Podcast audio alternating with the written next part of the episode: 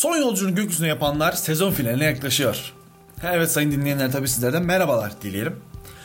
Araştırma yaparken ve podcast metnini hazırlarken aşırı duygusal bir hal almamı sağlayan bir kazaya gidiyoruz bu bölümde. 8 Ocak 2003 Diyarbakır kazasına gidiyoruz. Zerdest isimli ekşi sözlük yazarına da buradan selam olsun diyelim. Ee, hikayesini merak edenler ekşi sözlükten e, arkadaşın bu konuyla ilgili yazısını okuyabilir. Aslında o gün Atatürk Havalimanı'ndan Avro RJ 70-100 uçağını bilenler Diyarbakır'a sıradan bir yolculuk olacağını düşünüyorlardı muhtemelen. 5 mürettebat 75 yolcu ile havalanan uçak Ankara üzerinden Diyarbakır'a devam edecekti. Diyarbakır askeri üssü o zamanlar sivil havacılık uçuşları için de kullanılıyordu. Çünkü Diyarbakır'da başka havalimanı yoktu. ILC sistemi denilen yaklaşma sistemi bulunmayan bu, bu havalimanına bir facia ramak kala işletilmeye devam ediyordu. Birkaç bölüm önce Van kazasını anlatmıştım. Düzenli dinleyenleriniz hatırlar. 9 sene önce gerçekleşen kazanın neredeyse tıpatıp aynısı gerçekleşmişti. Fakat bu sefer uçakta daha fazla insan bulunuyordu ve tabi ölü sayısı da daha fazla olmuştu. Kaptan pilot Alaaddin Yunak 1996 yılında pilotluk lisansını almış, nispeten tecrübesiz bir kaptan pilottu. İkinci pilot İsmail Altuğ Ulusu ise 2000 yılında pilotluk lisansını almış ama yine de nispeten tecrübesiz bir pilottu.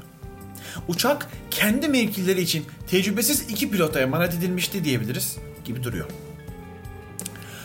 Kaza ile ilgili oldukça fazla komplo teorisi ortaya atılmış olsa da bundan sonra anlatacaklarım tamamen Türkiye Cumhuriyeti Ulaştırma Bakanlığı Sivil Havacılık Genel Müdürlüğü'nün yayınladığı kaza raporuna göre şekilleniyor.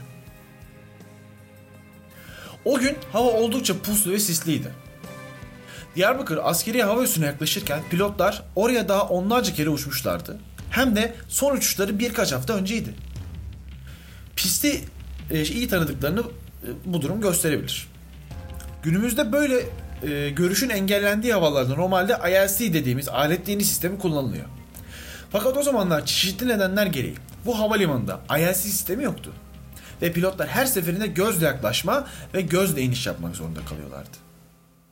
O geceki gibi sisli havalarda da bu, yaşamlarını tehlikeye atılabilecek bir hal alıyordu. Hele ki doğudaki e, havalimanlarımızın sicilleri bu denli kabarıkken. Şimdi size görerek iniş kurallarındaki bazı görsel referanslardan bahsedeceğim. Bunlardan biri e, yaklaşma ışıkları, ışık ışıkları. Glide slope dediğimiz bu e, görsel iniş göstergesi. İniş bölge e, iniş bölge ışıkları, pist köşe ışıkları veya piste özgü diğer görsel referanslar. Şimdi görerek iniş prosedürüne göre bu veya buna benzer bazı referanslara ihtiyaç var. Şimdi, kokpit ses cihazını dinleyen yetkililer bunların hiçbirinin görülmediğini hatta görülen bazı referansların da yanlış yorumlandığını fark ediyorlar. Önce 2500 feet'e kadar inilir. İnişe, inişe yardımcı olunabilecek herhangi bir referans görülmezse iniş iptal edilirdi. Bu uçak da bunları yapıp yedek havalimanı olan Ankara Esenboğa'ya inmeliydi. Fakat kaptan pilot açıkça hiçbir şey görünmüyor demesine rağmen 500 feet alçalmaya devam edip ölümcül bir karar verdi. İniş yapmak için iniş takımlarını da hazırlayan pilotlar bir süre pisti geçtikten sonra ve görerek iniş yapamayacaklarının farkına varıp inişi iptal ediyorlar. Fakat artık çok geç kalmışlardı. Uçağın burnunu havaya kaldırıp tam güç vermelerine rağmen önlerindeki göremedikleri hafif eğimli dağa çarpmışlardı. Kaza sonrasında kurtarma çalışmaları gelen askerler görüş mesafesinin 1 metrenin bile altında olduğunu söylemişlerdi. Ve çok yazık olmuş diyebiliriz. Günümüze daha yakın bir kaza olduğu için o günkü haber bültenlerini bulup izlemem mümkündü. İzledikçe dehşete düştüm. Her ambulansın en fazla 5 ceset taşıyabilmesi ve ambulans sayısının yetersiz oluşu nedeniyle oluşan kaoslar.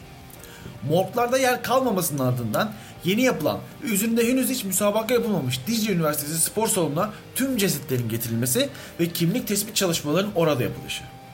Benim gibi sıradan bir vatandaşı dehşete düşürmeye yetmişti. Resmi kaza tutanağında pilotların ısrarla iniş isteği suçlu bulunmuştu. Tabi bir de buna yardımcı olan elverişsiz hava koşulları eklenmiş. İşte bu iki nedenle 75 kişi hayatını kaybetti. Şimdi bu kazanın ardından bazı dersler alınması gerekiyordu. Bu, bu yüzden de 15 maddelik bir tavsiyeler listesi yayınlandı. Belki de bunların en önemlisi 2008 yılında Diyarbakır Askeri Hava Üssü'ne ILC sistemi kurulması oldu. onlardan sonra gelecek insanlar daha güvenli uçsunlar diye adeta canlarını harcayan, son yolculuğu gökyüzüne yapanlara selam olsun. Instagram BRK 95 ve Alt F4 Pod hesaplarını takip edebilir, bizlere ulaşabilirsiniz. Son yolculuğu gökyüzüne yapanların bir sonraki bölümünde görüşmek üzere.